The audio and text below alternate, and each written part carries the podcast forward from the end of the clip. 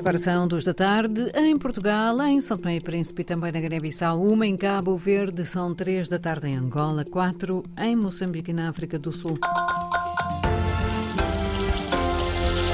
Estão aí os títulos desta edição. O Rio de Janeiro acolhe hoje a reunião dos chefes das diplomacias das 20 maiores economias do mundo, com Portugal, CPP e Angola como participantes convidados.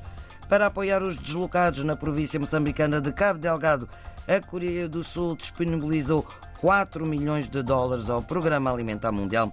A atual ministra da Agricultura da Guiné-Bissau vai liderar por um período de cinco anos o Instituto Pan-Africano de Desenvolvimento. São notícias para desenvolver já a seguir, edição de Gael de Castro. O Rio de Janeiro acolhe hoje a Cimeira do G20, onde vão ser discutidas questões globais e bilaterais. O secretário de Estado norte-americano, Anthony Blinken, já se reuniu esta manhã com o presidente Lula da Silva em plena crise diplomática entre o Brasil e Israel, devido a declarações de Lula da Silva sobre a guerra na faixa de Gaza. Um dos participantes na Cimeira do G20 é José Borrell, da União Europeia, José Gonçalves. Está no Rio de Janeiro já o comissário europeu para Relações Internacionais, José Borrell, que em declarações à imprensa declarou que o G20 é o fórum mais adequado para enfrentar desafios globais. Ele diz que o G20 pode ajudar a resolver pendências entre países pobres e países ricos e também enfrentar questões de política internacional, como, por exemplo, a guerra da Ucrânia. O encontro do G20 decorre no Rio de Janeiro a partir desta manhã, em hora de Brasília. O Rio de Janeiro acolhe hoje a cimeira do G20, onde vão ser discutidas questões globais e bilaterais. Como convidados participam o chefe da diplomacia de Portugal, João Gomes Cravinho, o secretário executivo da Comunidade dos Países de Língua Portuguesa, Zacarias da Costa, e o ministro de Estado para a Cooperação Económica de Angola, José de Lima Massano. A Coreia do Sul disponibilizou 4 milhões de dólares, cerca de 37 milhões de euros, ao Programa Alimentar Mundial para assistência aos deslocados em Cabo Delgado. O acordo hoje assinado visa melhorar a segurança alimentar e a resiliência das comunidades vulneráveis e contribuir para o desenvolvimento e paz na região.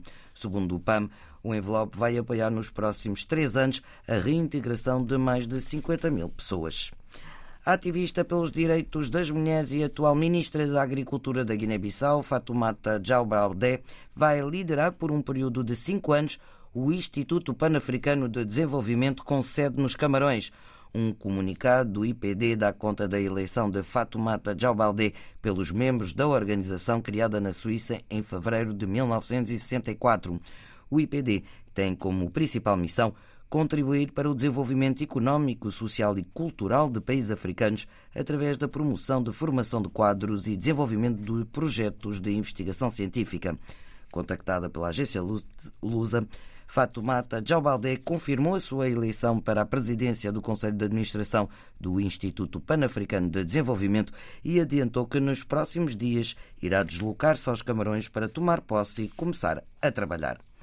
O chefe do governo de Cabo Verde voltou hoje a anunciar para breve a entrada em funcionamento do portal da transparência. Na abertura do debate mensal no Parlamento sobre a boa governação, Ulisses Correia e Silva enumerou um conjunto de medidas com vista ao reforço da prestação de contas e da fiscalização financeira do Estado. O novo Estatuto do Tribunal de Contas, a publicação de contas no portal do Ministério das Finanças, a criação do Conselho de Finanças Públicas e do Conselho de Prevenção da corrupção, a contratação pública eletrónica e a gestão de empreitadas, a lei de acesso e reutilização de documentos administrativos e o Código de Procedimento Administrativo. Em breve estaremos a lançar o portal da transparência.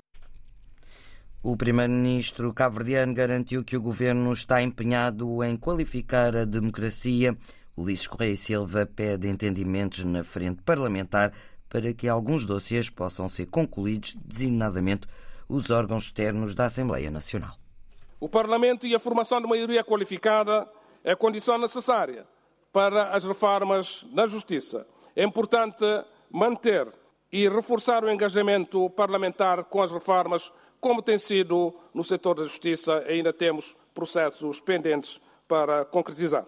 É também nesse sentido que a eleição dos órgãos externos ao Parlamento deve ser realizada com prioridade para o bom funcionamento das instituições e para a qualidade da nossa democracia. Durante a sua intervenção, Ulisses Correia Silva referiu-se à classificação de Cabo Verde em vários rankings de organizações internacionais que, segundo ele, provam a boa governação no arquipélago.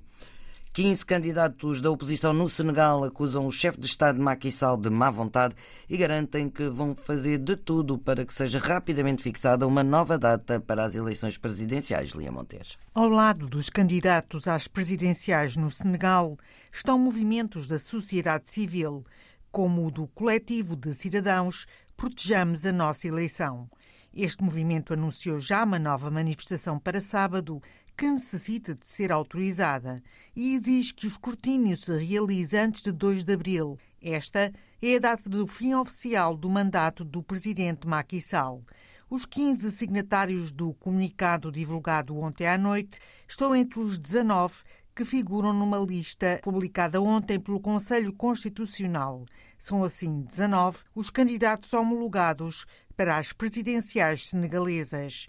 Na semana passada, o Conselho Constitucional vetou o adiamento das eleições e constatou a impossibilidade de manter a data de 25 de fevereiro, mas pediu também às autoridades senegalesas a organização do escrutínio o mais depressa possível. Em resposta, Macky Sall confirmou que vai respeitar a decisão do Conselho Constitucional e realizar sem demoras as consultas necessárias à organização das eleições. Os senegaleses aguardam para conhecer a nova data das presidenciais, mas nada se sabe publicamente sobre as consultas que o presidente estará a fazer. Já os candidatos às presidenciais dizem que vão agir para que seja marcada rapidamente a nova data para a ida às urnas. Os serviços aduaneiros da Nigéria vão redistribuir os alimentos apreendidos em lojas pelo país para acabar com a insegurança alimentar, numa altura em que se registram protestos em pelo menos cinco estados.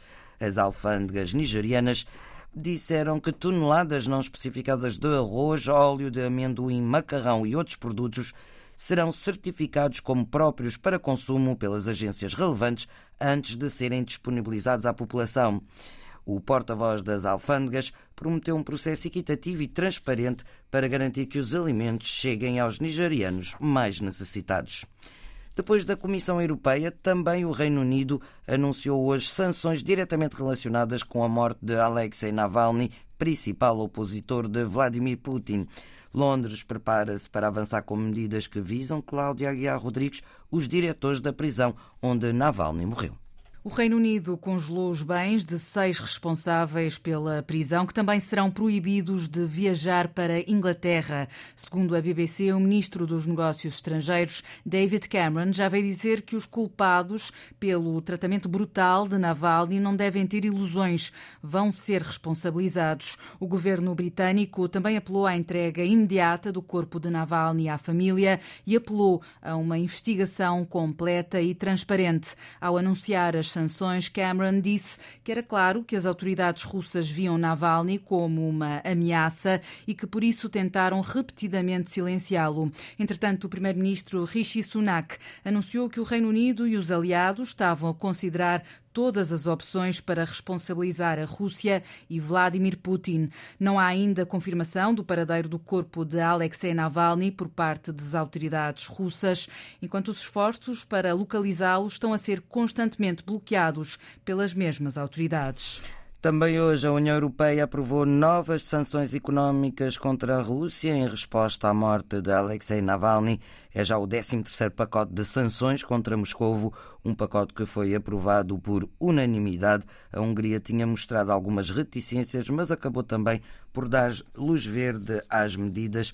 O texto está agora definido para que possa entrar em vigor já no sábado, data em que passam dois anos sobre a invasão da Rússia à Ucrânia. Em Portugal, a escritora mexicana Fernanda Melchor venceu a 25ª edição do Prémio Literário Casino da Póvoa com o livro Temporada de Furacões.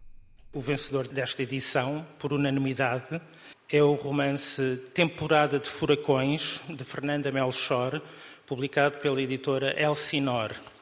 E passo Anúncio feito hoje no Festival Correntes de Escritas, onde o júri descreveu o livro como uma experiência vertiginosa. Com uma escrita torrencial, marcada pela coloquialidade, a escritora dá corpo a uma narrativa polifónica que exacerba a existência de personagens, elas próprias restos na periferia da periferia. Tudo isto conduz o leitor a uma experiência de vertigem isenta de qualquer tentação moralista. A escritora mexicana Fernanda Melchor venceu esta edição do Prémio Literário Casino da Póvoa. O prémio, agora de 25 mil euros, vai ser entregue no sábado, a par dos demais galardões do Festival Correntes de Escritas, que hoje começou em pleno na Póvoa de Varzim.